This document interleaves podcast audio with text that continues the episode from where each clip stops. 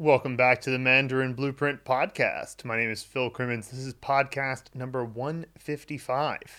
And if you are new to the Mandarin Blueprint Podcast, what's it all about? Well, we are trying to make an interaction with the people in the Mandarin Blueprint Method course that changes the Mandarin Blueprint Method online course from your standard online course into something truly interactive. And what do I mean?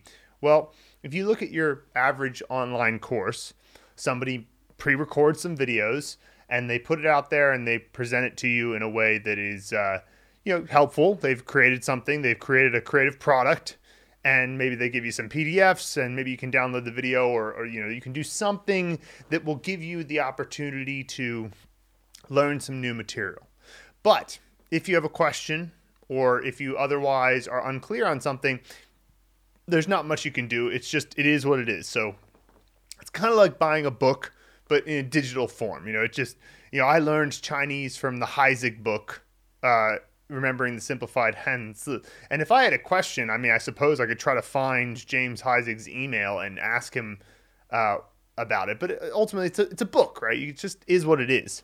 But the Mandarin Blueprint Method, we're consistently monitoring it. We're looking at the lessons. We're looking at what the people in the course are saying. And we're trying our best to give people feedback and have the course update as we communicate with the people on the course. And that's what the Mandarin Blueprint Podcast is about. We're trying to make sure that every time there's a chance to learn from the people who are on the course and update it in real time, that we can give them an answer and give them an answer in the form of a video or an audio podcast. So for each of the questions that come in, many of them end up being on the course. And it's very helpful in that way. So with that in mind, let's give a few updates about what's going on in the course right now, because last week I finally was able to release the most recent two updates to the intermediate course. And so the first was the addition of a whole lot of new words to the course to cover the HSKs 2 and 3. So to make sure that all of the content that's in the HSKs 2 and 3 is covered by the end of the intermediate course. And so this includes many words that are medium frequency. So that means that even though they are made up of characters you learn in the foundation course, they actually aren't introduced in the foundation course because they're not high enough frequency. We stick the high frequency words only in the foundation course so that you get, your basic, foundation of the language in the top 1,000 words. But that doesn't mean there's not a lot more words you can make with those characters. After all, they are very common characters, so you can make a bunch of other words. So we introduced these vocab boost lessons to the intermediate course, which will allow you to get those foundation course character words that are in the HSKs 2 and 3, the mid-frequency words.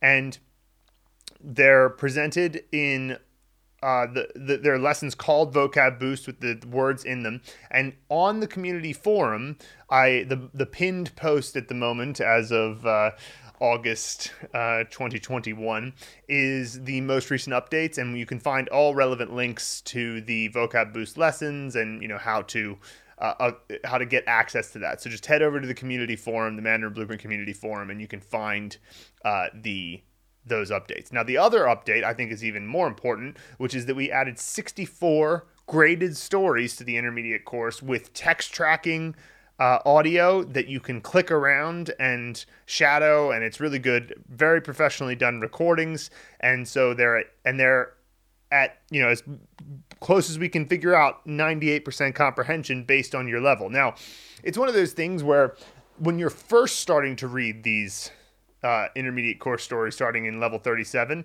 it might be a bit more of a challenge, but then as you get through by the end to level 57, my guess is that it's really going to feel like it's 98%, in the sense that 98% feels extensive. It feels like you could keep doing it. You could keep reading, right? So when you have intensive reading, which is less than 98% comprehension, you're going to find yourself struggling a bit to keep up with the content because your brain's going to be tired, right? You're going to be reading through it. And you're going to be like, all right, this is a bit much because every, you know, third word or every 10th word even, I have to look something up. But with, 98% comprehension, it's essentially every, 50th word that you need to, that you don't necessarily know. And we provide you those words. We say, this is what that word is. So it's not so hard to understand. It's just,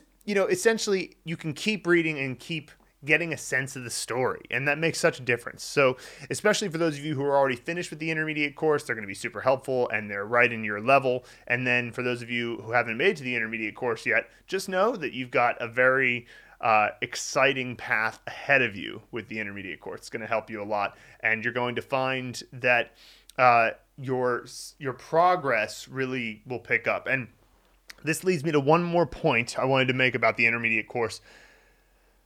I'd be curious to get your feedback about this. So there's been a lot of talk recently about the point in which sentences start to become too much. You have too many flashcard sentences to do in your daily flashcard reviews. And so when you reach that point where it becomes too much, you should really switch to focusing more on graded content. And this happens because individual sentences get tedious when there's not enough context. Of course, you got to keep reading. There's no way to get to literacy and fluency in Chinese without continuing to read. But there is a certain point where the individual sentence method of reading starts to get a bit dull and not just dull, but just kind of you start to feel like you're missing the point a little bit. And the reason is because individual sentences on their own are not, they're out of context. It's like, why did this person say this? Well, you don't know. And so at the beginning, when you're just learning how to make sentences, it doesn't matter because just being able to put a thought together is glorious. You're just like, wow, I was able to say, that this thing or understand this one sentence. But eventually you want more. It's just natural. And so somewhere in the intermediate course, it reaches that point where sentences should switch to becoming optional when you're trying to have a surgical understanding of an individual word and go, okay, I want to see this word in context. So let me just look at it at a sentence that I know will be comprehensible because it's in the Mandarin Blueprint method and the Mandarin Blueprint method covers my level. But at what point should sentences become optional? I'm not exactly sure. My instinct says somewhere around level 40, perhaps. But those of you who've gone through the course, where do you think that sentences should start to become optional? Especially now that we have the intermediate course stories out, and there's always this other source of reading sentences. So let me know what you think. At what point in the course, what level, should it be level 40 like I suggest, or maybe a bit earlier or a bit later? Should it be at the beginning of the intermediate course? Should the intermediate course just start off and you think you had enough sentences in the foundation course? And then from the intermediate course, you should focus more on characters and then read the graded readers and, use sentences surgically. Let me know what you think. I'm curious to hear the feedback from you guys. And then we'll put a video in the course recommending to people that they do sentences in that optional fashion. All right. Well, that's enough of announcements. Let's get into the comments and emails and other questions that came in this week. So first we have Jonathan Glazier in the community forum. He says, I'm sure this may have been suggested before. Would making compound characters the entire close rather than just one of them be beneficial? Would it reinforce the compound characters? I struggle most with some of the compounds. I live them. How can you not when now gold, xian jin means, I think he meant to say I love them. How can you not when now gold, xian jin means cash, right? The now gold, the liquid gold, right? So I think that the answer to this, so what Jonathan is essentially asking is, what if we had a closed delete sentence where both of the characters were closed out? So the first thing I would say is that if you're going to do this, make sure that you actually close out two individual characters and you can see two blanks on the closed delete. So you would see like, 你记得带 blank, blank, 来付款, right? So that would mean, remember to bring cash to pay. And 现金 would be blank blank, right? So 你记得带现金来付款, right? So that would mean, that's what that means. And then if you were to close it out, maybe close out both of the two. Now, in that particular sentence I thought of, because you have the word 付款 there, it's like, well, there's only so many things you're going to be able to 付款, which means to pay. So you could say, maybe the blank is 黄金s, like we're going to pay with real gold. That's what 黄金 is, like actual like gold bars and stuff. But it's unlikely. You're probably going to mean 现金 in this case.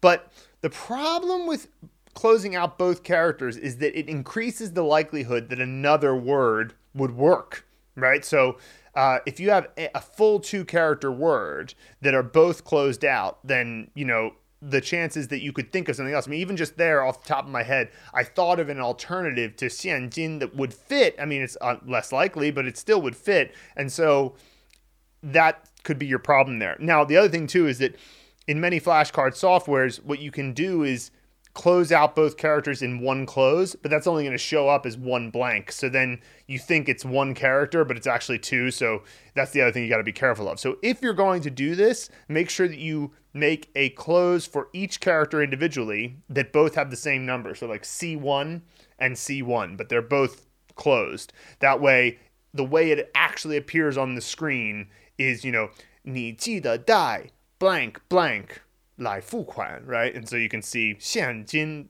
space for both of those characters.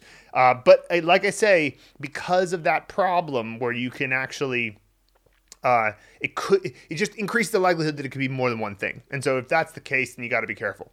So I would say there's no real need to do it, especially because closed deletes are something that you can eventually forget about. Eventually, you don't need to do it any longer. So what I would say is that with your closed deletes, eventually you're just going to start reading graded readers. And so it's just a temporary thing anyway, as you're in the, upper foundation, lower intermediate stage. So eventually closed deletes aren't even going to be the primary source of your reading. So I don't think it's that big of a deal. Next, we have an email from KC. So this is Tina. And so she says, Dear Phil and Luke, tomorrow I will celebrate day 200 of the Mandarin Blueprint Method. Congratulations. Since the Lunar New Year, I have done at least one video lesson and my flashcards every single day. I'm now halfway through level 18. Thank you so much for making learning Mandarin fun and effortless, and for all the thought and organization you put into the courses. Well, I am happy that you feel that way, Tina. Of course, it's not effortless. You're making a habit, and like making any habit for anything, I think is, there's certainly a degree of effort that goes into that, but fair enough. I understand what you're saying. So let's continue. She says, the pronunciation course was immediately helpful, and I understand why you recommend doing it first. Talking about exactly where to place my tongue was super important. It was something my first tutor never mentioned. Perhaps she was a bit squeamish talking about tongues. I also learned how to listen more accurately. And then I could understand Auntie Pleco better too. I currently do the minimal pairs deck blind and don't look at either choice to see if I can distinguish exactly which syllable is being spoken. This could be a great add-on listening practice deck. Yeah, so for those of you who are doing the minimal pairs deck, what we do is we put two pieces of pinyin on the screen that are similar, like ji and qi. So they're very similar, but there's a slight difference in the aspiration. And so we say, which one of those are you hearing? Are you hearing JI first tone, or are you hearing QI first tone? And those two are on the screen, then one of the two plays. So it's like, ji. Okay, I heard JI first tone. But what Tina's doing, she's not even looking at the choices on the screen. She's just going, what is the sound just on its own? So it's a little bit of an extra challenge, but anybody could do that. Just don't look at the screen and you're good. The Hanzi movie method is brilliant. Who knew that all the places I've lived and worked over the years would be so useful? Near the beginning of phase 1, I made a list of potential set locations that I have good memories of, and then saw where I could fit them into finals as they came up. I never made myself an actor, so I can always step in as an extra in a scene if I need to. It's funny, all the scenes I'm in my childhood home, I am young. I also didn't make the people associated with my locations, mom, dad, siblings, boss, actors. And they can also become extras related to a particular set if needed. Some of my movies are hilarious, and I never never knew learning could be this fun and creative. The way you've separated the actors and sets really helps my pronunciation as well. One, ooh, un, one. Right? So that's a good example there. And yeah, I love this element of the course. You know, I had somebody email the other day saying, you know, oh, it seems like there's so much extra effort that has to go into the movie method. And so why do I want to put in all this extra effort to learn Chinese characters? Why not just memorize them? And, you know, it was one of those things where I thought, this is such a shame because you're not seeing what makes this so cool like Tina is here. You know, you get to just do this little like dance through your past experiences, past places you've lived, people you've known in your life. You get to like sort of write this kind of weird autobiography of your life while learning Chinese. And it's a shame to me when people don't see that, but unfortunately it's like you have to kind of do it to understand really what it's like. But this paragraph that Tina wrote here is exactly what makes it so interesting. And you know, just the way, who knew that all the places I've lived and worked over the years could be so useful? It's like, it makes you realize that all of your experiences, all of the things that you've gone through in your life are potential learning nodes. So like there's something that's developed in your brain. There's a network of neurons that are associated in some way with a certain memory, and you can just attach a Chinese thing to that. And so every one of your experience becomes a node that you could attach to. It's pretty cool, you know? Continuing, she says, I really was astounded and thrilled to read those first 25 sentences in phase 3. You really set the whole thing up so well. Once I got that huge first batch of sentences integrated into Anki, I found a good pace. I appreciate how you break up the new characters and sentences into the levels. This way, I'm not too overwhelmed with Anki, and I can keep up with the flashcards and new input every day. A fellow student mentioned using the Anki colors, and I've been adding the font colors to top-down words in the vocab and context deck. It just takes a little bit of extra time, but I find it's helping me to be able to read the sentences out loud right off the bat. I'm also deleting top-down words that I already know, so I get extra reading practice. Nice, yeah. I've thought about doing that before, but the concern I had with doing that was I don't want to emphasize the top-down words. Like, the top-down words are there because you can handle it, but they're not the focus of the sentence, so I worried if I changed the color of the top-down words that it would somehow indicate that they're more important. But if anything, they're the least important part of the sentence. It's like the part of the sentence that is, you know, you'll learn it later, of course, but the main thing is we want to just give you a sense of sentence structure and how to use the word that's closed out. So anyway, that's just a thought about that. But I had thought about doing something like that before. All right, continuing. A few weeks ago, I had a chance to speak Mandarin in public. A woman at the park was speaking Chinese and teaching her son to swing on a swing. 起来吧. I know that one. I approached them to say, 你们好,我在学中文. And she said, 你为什么在学中文? I know this one too, straight out of our sentences. The rest of the conversation was a bit clunkier, but it was great to see that I can speak and understand more than 6 months ago, and that I also have so much more to learn. Yeah, so like, I mean, you know, when you're in this foundational stage of learning, first of all, it's impressive that you can do like anything like that. It was very, very great to see that you're, you know, doing stuff online. A, makes you hear something correctly and then be able to have an interaction. Yeah, it's awesome because Chinese really does compound in how much you learn. So like when you get to a certain point where your foundation is strong enough, you learn really quickly and you go from, you know, barely being able to hold a conversation to being able to talk back and forth quite a bit. But it takes a while because you got to learn enough characters that it builds up this foundation, then boom, you take off. So it's like, you know, Chinese is kind of like that hockey stick graph where it's like really slow progress, moving up only a little bit over time, and then suddenly, boom, you know, you take off. And so that's kind of how that is. But still, it's the fact that you could do that is incredible. This bit-by-bit everyday learning approach has affected the rest of my life too. I recently gave my kitchen an update. I painted and put down new tiles. I did it all myself, and it was not a small project, but I broke it down into small manageable tasks and got it done over 2 weekends. I realized that my mental capacity to do that was really influenced by how I'm learning Mandarin with you. I found other pre-recorded online lessons to be one-directional and lifeless in a way. I really appreciate that you reply to the comments right away on the page and in your podcasts. It feels like you're there with us in real time. I also appreciate the comments that other students have made before me, and I hope some of my comments are helpful to others behind me too. Most of my Mandarin-speaking friends live in Taiwan, where they use traditional characters. I was thinking of making additional movie scenes in black and white, but I think I need to learn more props first. Do you have any suggestions for learning traditional? 谢谢你们. With gratitude, Tina. So I just wanted to comment first about how, you know, it's the habit building that is so universally applicable, right? So you get that every day. She started off the email saying, 200 days in, haven't missed a day. That's what makes the kitchen work, you know, easy. Because like I've had the same exact thing. And I mean, I did my first experience ever doing a daily thing that, you know, you slowly progress, but over a year you make a lot of progression and whatever, was drumming when I was a kid. But then I don't think I really did anything quite like that until I did Chinese again. And I was reminded, oh, yeah. This is the thing you got to do. You got to get in the shed. That's what they call that in jazz musicians. You know, I'm shedding, you know, which is practice, basically. You go out to the shed and you practice out in the shed. I'm sure that's where that originated from. Like some jazz musician was playing in the house and their spouse was like, hey, go back to the shed. But, you know, the idea of shedding and spending that time just practicing on a daily basis, when I started applying that again to Mandarin, it just became so clear to me. It's like, oh yeah, this is such a universally applicable skill, which is just about, you know, just the daily something is so much, it's literally infinitely more than doing nothing. So you don't have to win today. You don't have to become the fluent Chinese speaker today.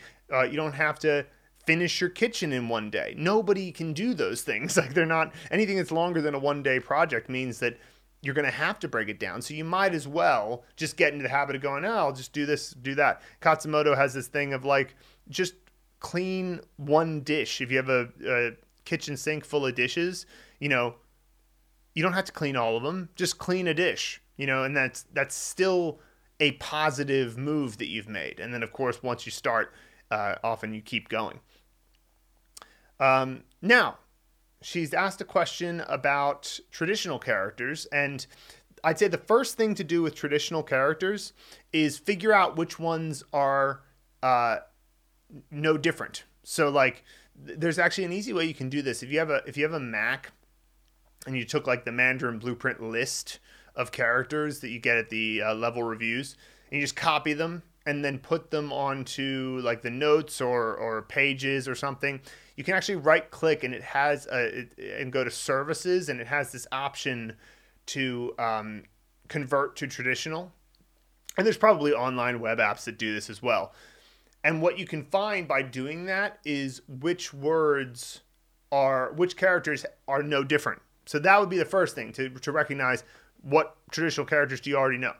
Then there's a second category of traditional characters, which is there's one primary change that's changed systematically. So like, for example, the megaphone component, which is the left side speech component, that's a representation of the character yan in yuyan, which means language. So that yan character in simplified Chinese gets minimized down to a simple two-stroke left side character. But in traditional characters, when there's that megaphone component, it gets expressed as the full yan character, just a bit squished, right?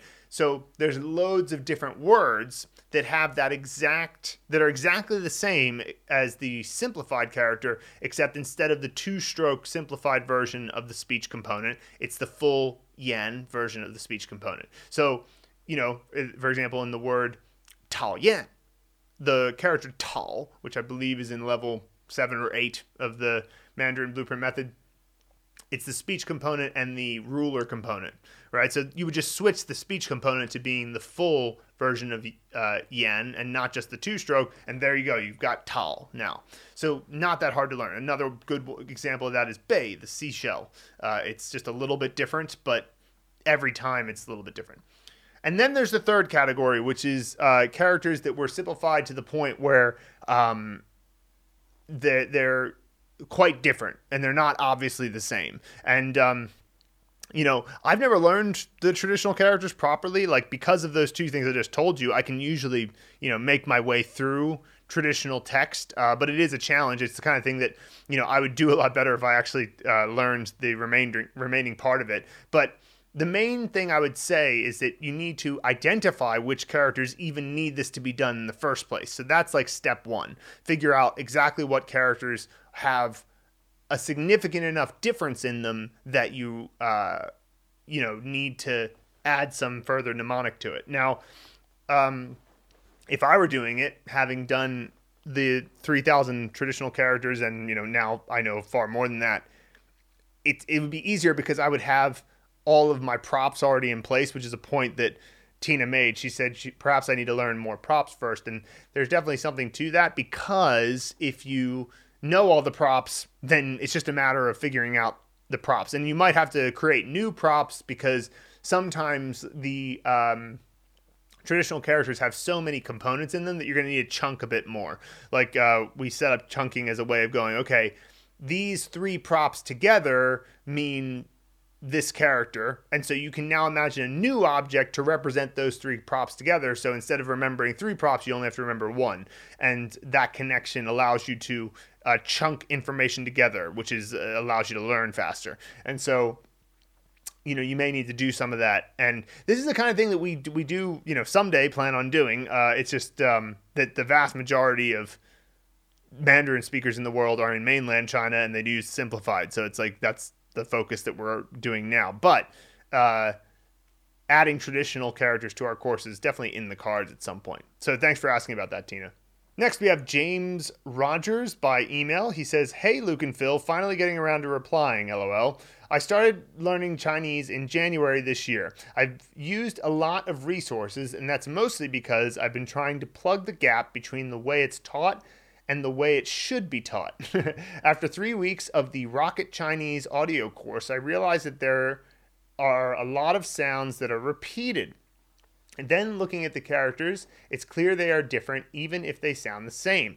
I was actually meant to be saying zai, but was saying zai. If you're not, if you're listening only to the audio, it's zai as in to be located somewhere versus zai as in again. Not that anyone else would know, LOL. So I knew then to make the language clear in my head, I'd need to learn characters. So I began on Chinesey, which I really liked and taught me a lot of basics. I write and review all characters, but at level 425, I got bored of not moving forward. So in my search came across the Heisig books.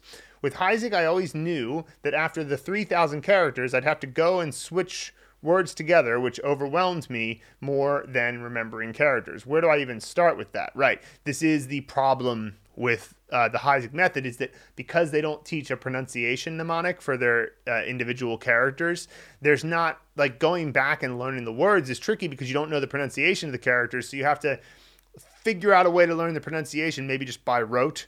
I mean, it's certainly easier to learn pronunciation alone by rote if you've learned everything else through mnemonics, but still, it's still a tedious process, and then you got to figure out the characters, you know, or the words and how they combine, so it's tricky. I'd seen a few Mandarin Blueprint podcasts, and I love how super enthusiastic Phil is. He really loves his job and Chinese. That's correct. I love watching Luke, as it's like watching an inner monologue unfold, and he's got a calming nature to him. But how would I justify another resource to my wife, LOL? Everyone so far was going to really help me progress and be the last one. Yeah, I can imagine that. You know, you keep trying different resources and you're like, why is this one going to be the right one? So yeah, fair enough.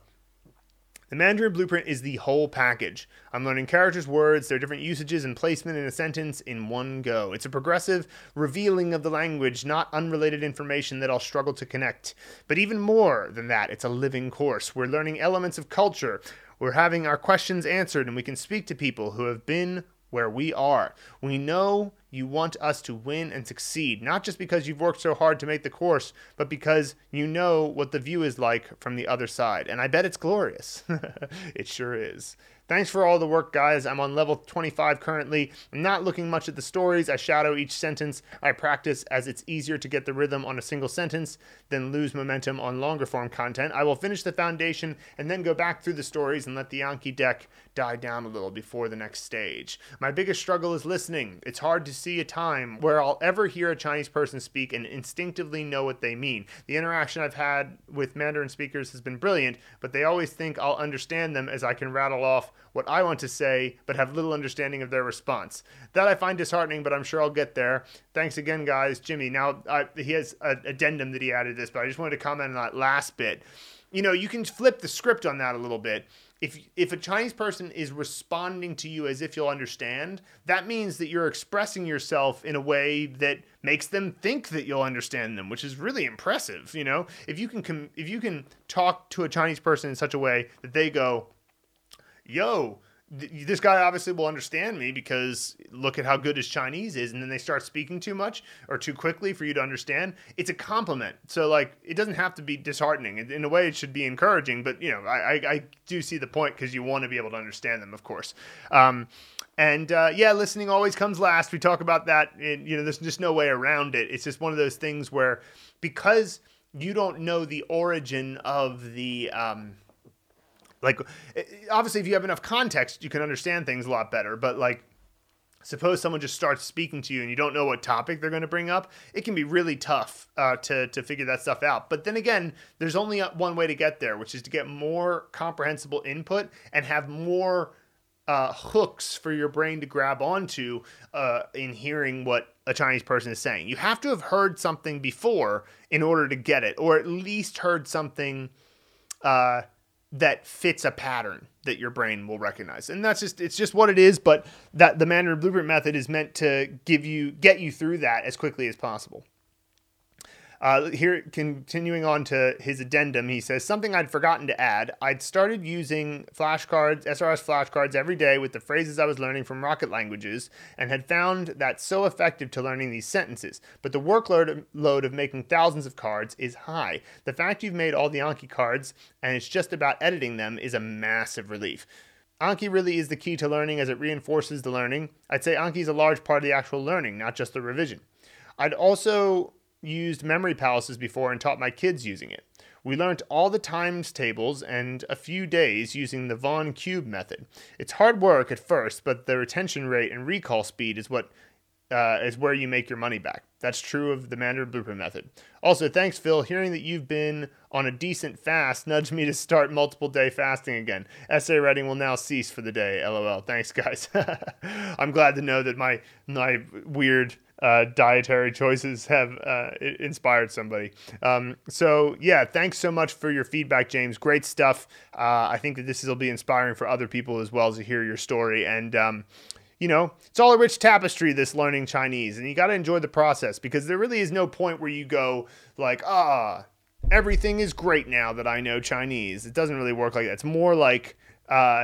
you know, at some point, you have your moments of being like, good, I'm glad I can do this, or I'm glad I can function in this way. But at the end of the day, you know, your learning of Chinese is, you know, you got to enjoy the process. Otherwise, you probably will never enjoy it. So I'm glad to see that that's how that's going for you, and we appreciate the email.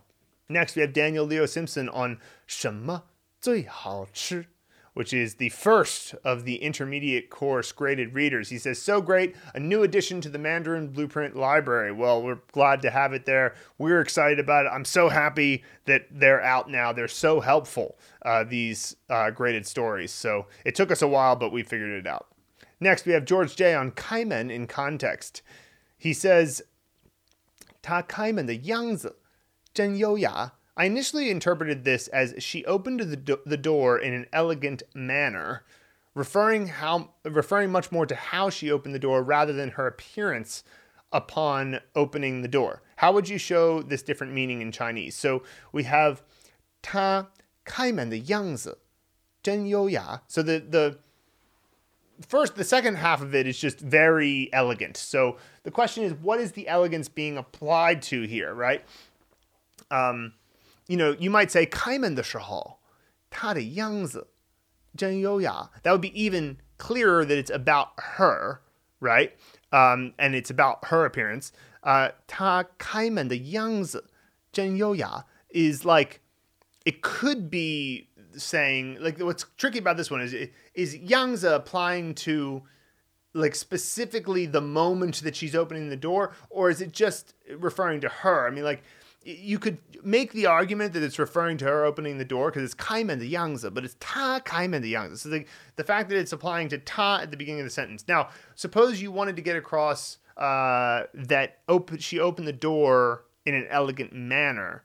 她开门的方式真优雅. So 方式 is not appearance, it's way of doing something, right? I believe 方式 comes up in level 35 as a word. So 她开门的方式真优雅. It would be kind of weird, though, to describe a way of doing something as elegant, but, you know, it's not impossible. So that would be the change. Just change 样子 to 方式, because 样子 tends to get applied to people or objects. It doesn't tend to get applied to actions, right? But 方式, that gets applied to actions. So you can think of it like that. Ryan Syed on 父母谁来决定宝宝的长相, which is a story in level 21. I had a question, but before that, I just want to say this longer form content is super refreshing after only having sentences to read with words. My question was about the sentence, 宝宝长大后也不一定不高. I'm mainly confused about the 也 here. What does it mean also? So the sentence roughly translates to, when the baby grows up, it also will not necessarily be tall? Or do we have that 也不 construction where it means not even a little bit? So that then the text is saying the baby won't be tall at all when it grows up. No, it's not that final bit. That's 一点也不. You have to have the 一点. That's a set phrase. So just saying 也不 by itself does not mean not even a little bit. 一点也不 is the way to say not even a little bit. So the problem with the question is that the Ryan only pasted the second half of, or I should say the final quarter of a sentence, when this actually applies to the sentence previous. So if we read this whole section, 如果父母都不白，那这些宝宝一定不会白；如果一个人不白，一个人白，那哪些宝宝可能白，可能不白。And so that's the first part of this, which is saying if the parents are both white, then the babies will definitely be white. But if one parent is white and one parent is not white, then those babies they might be white, they might not be, right? So that's the first bit of context. And so then we have 如果父母都高，宝宝长大后一定很高. So like that is, if both parents are tall, then the baby after growing up will for sure be tall. 但如果父母都不高，宝宝长大后也不一定不高. So, but if the parents are both not tall, the baby after growing up also is not necessarily going to be not tall. So what it's really going back to is the sentence 那哪些宝宝可能白可能不白, because that sentence establishes that you don't know what's going to happen sometimes when parents are different, or they're one way or the other. And so by saying 也不一定, that's kind of the same as saying 可能白可能不, 可能 adjective, 可能不 adjective, right? So 不一定 is another way of saying the same thing. So the idea here is that the 也 applies to that whole bunch of text. It's not just that sentence. So this is part of the reason why we say that it's so important to do these longer form content, because sometimes a sentence alone isn't enough. You don't know what the reference point is. So hopefully that makes sense there, Ryan. Next, we have Ann Giles on the shadowing lesson in phase 4. She says, thanks, Luke and Phil, in this video and in podcasts for explaining shadowing, suggesting daily practice, but also pointing out that it's hard brain work and to start with short time increments. I began yesterday afternoon with a 5-minute sand timer. I did look at the timer during the first 5-minute turn and didn't quite make it through the second. I truly was breathless. During last night's Chinese TV watching, however, I found myself listening with even more attention. Adding 10 minutes of shadowing to each day makes a related kind of sense. Interestingly enough, I use a standing desk. During today's session of shadowing, I will have William Beeman's advice about singing opera in mind and try to use the feel and be the words, not just say them. I appreciate the Mandarin Blueprint members' comments as well. This is all very helpful and exciting. Thank you. Yes, so shadowing is one of those things that's super helpful. You get a lot of bang for your buck, but it's definitely really hard because you have to listen, read, and speak at the same time. So it's a lot going on. It's very brain intensive. But doing it for 5 to 10 minutes every day, again, it's just like, I mean, that's a lot over your over a year, right? So that's plenty of time over a year. And that's a lot, you know, you're going to practice. If you do 5-10 minutes a day of really solid sounding like a native speaker after a year, I mean, you really think you're not going to sound good? You're going to sound great. So it doesn't have to be a lot. It just has to be daily. Richard Ashbrook on level 13 complete. This has been very valuable. At first, I was struggling to find value. I trusted in Phil and Luke, and then it hit me how amazing this exercise has been. Other language courses tried to get me to memorize characters. However, when I saw them in a sentence, it was as if I had never seen them before. The opposite happened with this exercise, i.e. I could read and understand. What a huge boost to my confidence. Yeah, that's what we're about. We're trying to actually help you learn the language by building the foundational knowledge, not just going like, hey, here's how you handle being in a restaurant. Like, it's like that will only stay in your head for the length of the lesson and maybe like 5-10 minutes afterwards. And then it's going to go away because it's just, there's not enough to grab on to the knowledge. You have to build the knowledge meticulously and thoroughly in the beginning, and then you get good at it, and then you move fast. And you will move faster in the long run with the Mandarin Blueprint method. There's no doubt about it. But the beginning, yeah, the beginning is foundation building. It's like you got to dig down before you go up, right? So there's no way around that. And the people who try to convince you that there is, well, you know, see how long you remember what they teach you. Gary Hepner on Compound Final Wei Quiz. What is the difference between voiced and unvoiced in Mandarin phonetics? One source I found says B is voiced in English, but here it seems unvoiced is the correct answer for B and D. Right, so in Chinese, B, D, and G are unvoiced. And so the difference between that is just that, like if I say, how do you pronounce B? And I go, B, B.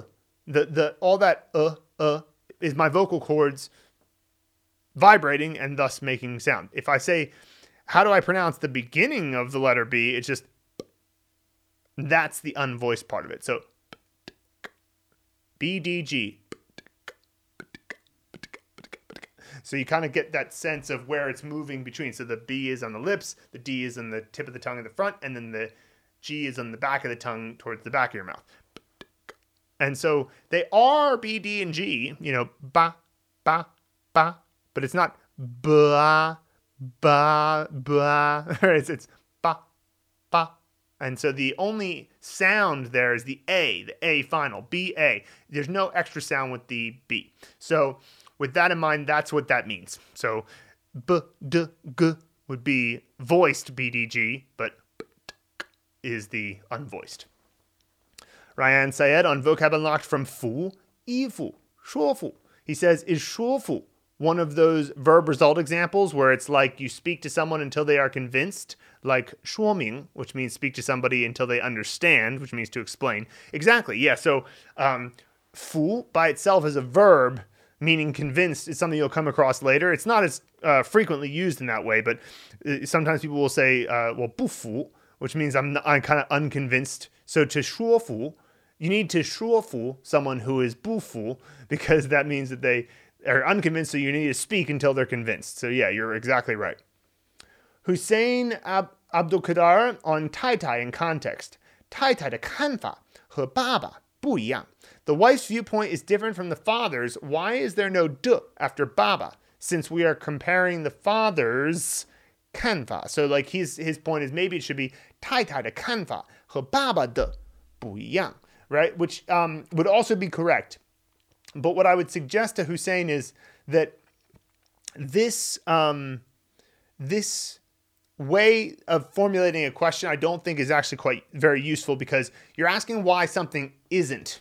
But really what you should be taking away from this is that you can do this. So, for example, 太太的看法和爸爸不一样 is okay. That's all that you really need to take from it, is that that is a correct way to say it. You could also say 太太的看法和爸爸的不一样. But as for why it's not universally with the extra duh, is kind of a question that doesn't really have an answer. Like, it's like, well, it's just the language developed this way. Now, the one thing I will say is that if you're going to abbreviate things, Chinese does tend to abbreviate things when we're talking about family relations and close relations to things.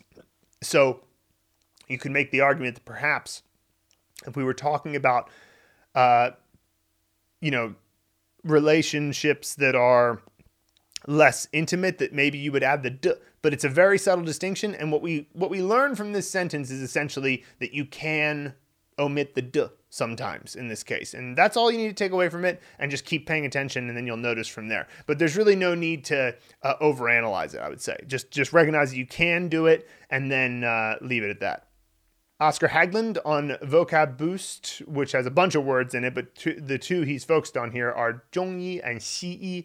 He says, cultural question here. Do the Chinese still consider traditional Chinese medicine as science as portrayed in 中医 是一门难学的学科, which means like Chinese traditional medicine is a very difficult subject to learn.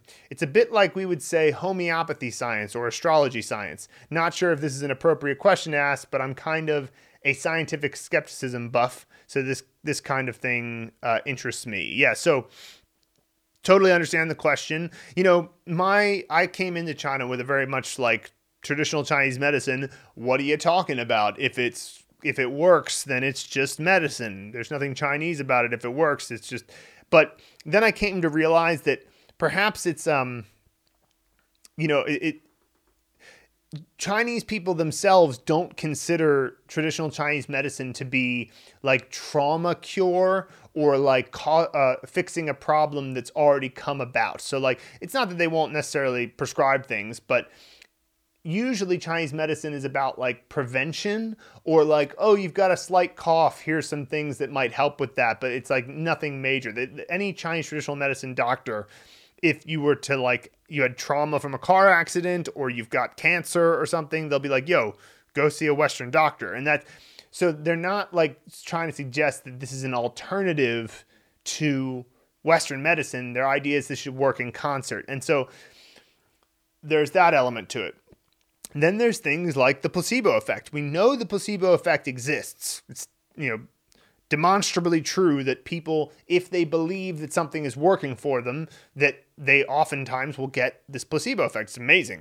It's one of those things that seems incredible and seems like, wouldn't be true about the world, but it clearly is. So the fact that so many Chinese people believe in the efficacy of traditional Chinese medicine is such that it has this effect of all these people getting the placebo effect. And so there's that. And then there's also things like, so when you're talking about prevention, there's so many factors at play.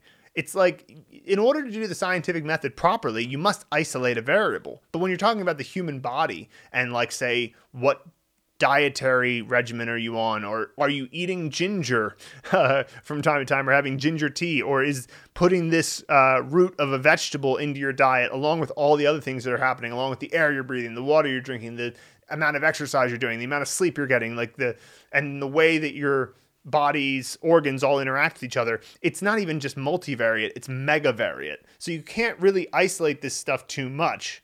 And you're talking about prevention. We're not talking about cure. If we're talking about cure, it's easier because you can just figure out whether or not adding, a certain chemical to somebody's system cured or didn't cure people of a disease in a certain situation. But when you're talking about prevention, it's like, why didn't you get a cold? Well, who knows? Lots of reasons you might not have gotten a cold. One of them might be that you were drinking ginger tea, but probably not. But still, it's one of those things where you can't really prove it wrong. So the fact that people are like willing to put these things into their sort of preventative wheelhouse, it's kind of like, all right, well, go ahead and try that, I suppose, and maybe it'll work for you.